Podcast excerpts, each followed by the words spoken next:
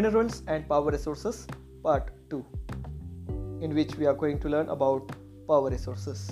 As we have already say, seen the minerals importance, uses, and conservation of minerals in part 1, we are going to see about the power resources now. Let's see the definition first. Power resources are those which can be tapped to generate electricity. There are two types conventional source of energy and non conventional source of energy. Let's see conventional sources of energy first. Firewood and fossil fuels are the two types of conventional sources of energy. In fossil fuels, again, four types we are going to get it. The first one coal, petroleum, natural gas, and hydropower. These are the four types in the fossil fuels. It comes in conventional. Conventional means the power sources which are which we are using from long time in present also we are using it. So traditional power resources are called conventional sources of energy. And non-conventional they are available. Either we don't have the technology to use it or we are not using it because of some limitations but they are available. It's called non-conventional sources of energy. Now we are looking for conventional sources of energy in which we have seen firewood and fossil fuels. In fossil fuels we have seen coal, petroleum, natural gas, hydropower, etc. So let's see advantages and disadvantages of conventional sources of energy. So the first one, firewood, the advantage is or advantages are first one easily available and the second one ubiquitous means everywhere it is available. Disadvantages it takes time to collect and second seasonal use is there because in rainy season you cannot use it third is also there that is the disadvantage of firewood it also creates the pollution and uh, because of that greenhouse effects occurs and deforestation also take place because of firewood collection. Then second one we have to see coal. Coal advantages first the first one widely available and second one easily converted to energy. But there are again two disadvantages of coal. It is polluting the air and second one it is bulky means it is very much heavy for the transportation then third one we have to see petroleum. This uh, sorry first one we have to see the advantages. First it is easy to transport because it is always in liquid form. And second one it is raw material for petrochemical industry. Now disadvantages we have to see.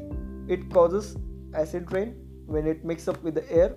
Second one oil spills depletes oxygen. And third one exploration of new oil field is very difficult.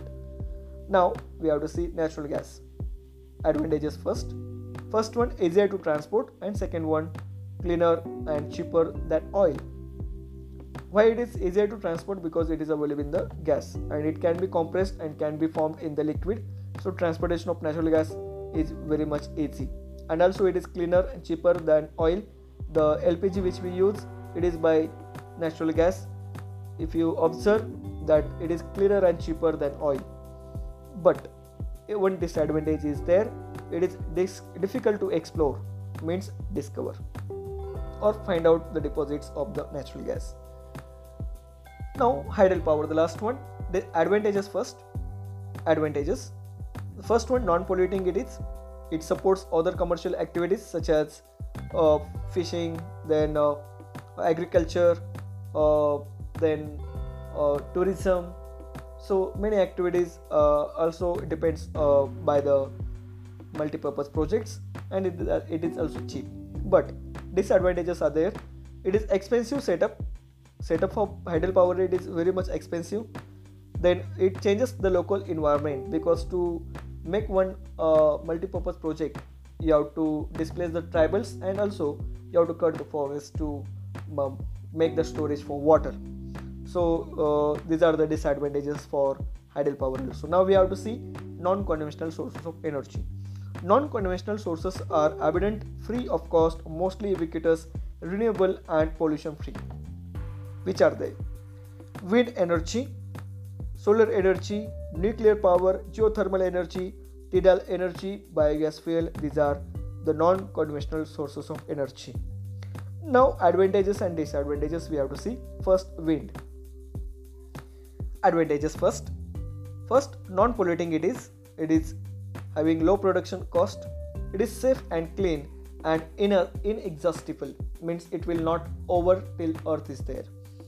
And what are the disadvantages? Noise pollution is there because of that uh, turbines which are set over that wind machine.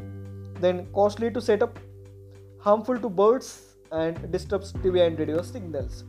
Now second one solar energy it is also in, inexhaustible because till uh, the earth is there or sun is there the solar energy will be supplied. Second one non polluting as wind is also non polluting then but disadvantages we have to see. First one expensive devices and second one diffused sources. Diffused means number of time uh, the solar uh, energy if we want to produce other time the clouds if it comes uh, in between. So it takes time. Uh, it is not uh, very much useful in the rainy season at that time. Then now we have to see the tidal energy. Tidal energy means on the waves of ocean. First advantage first one non-polluting it is. And like the solar and wind it is also inexhaustible because till the oceans are there it will be supplied. Disadvantages but there are three it destroys wildlife. Because once we set the machines to produce the electricity out of the tidal energy uh, that areas wildlife get distracted or destroyed.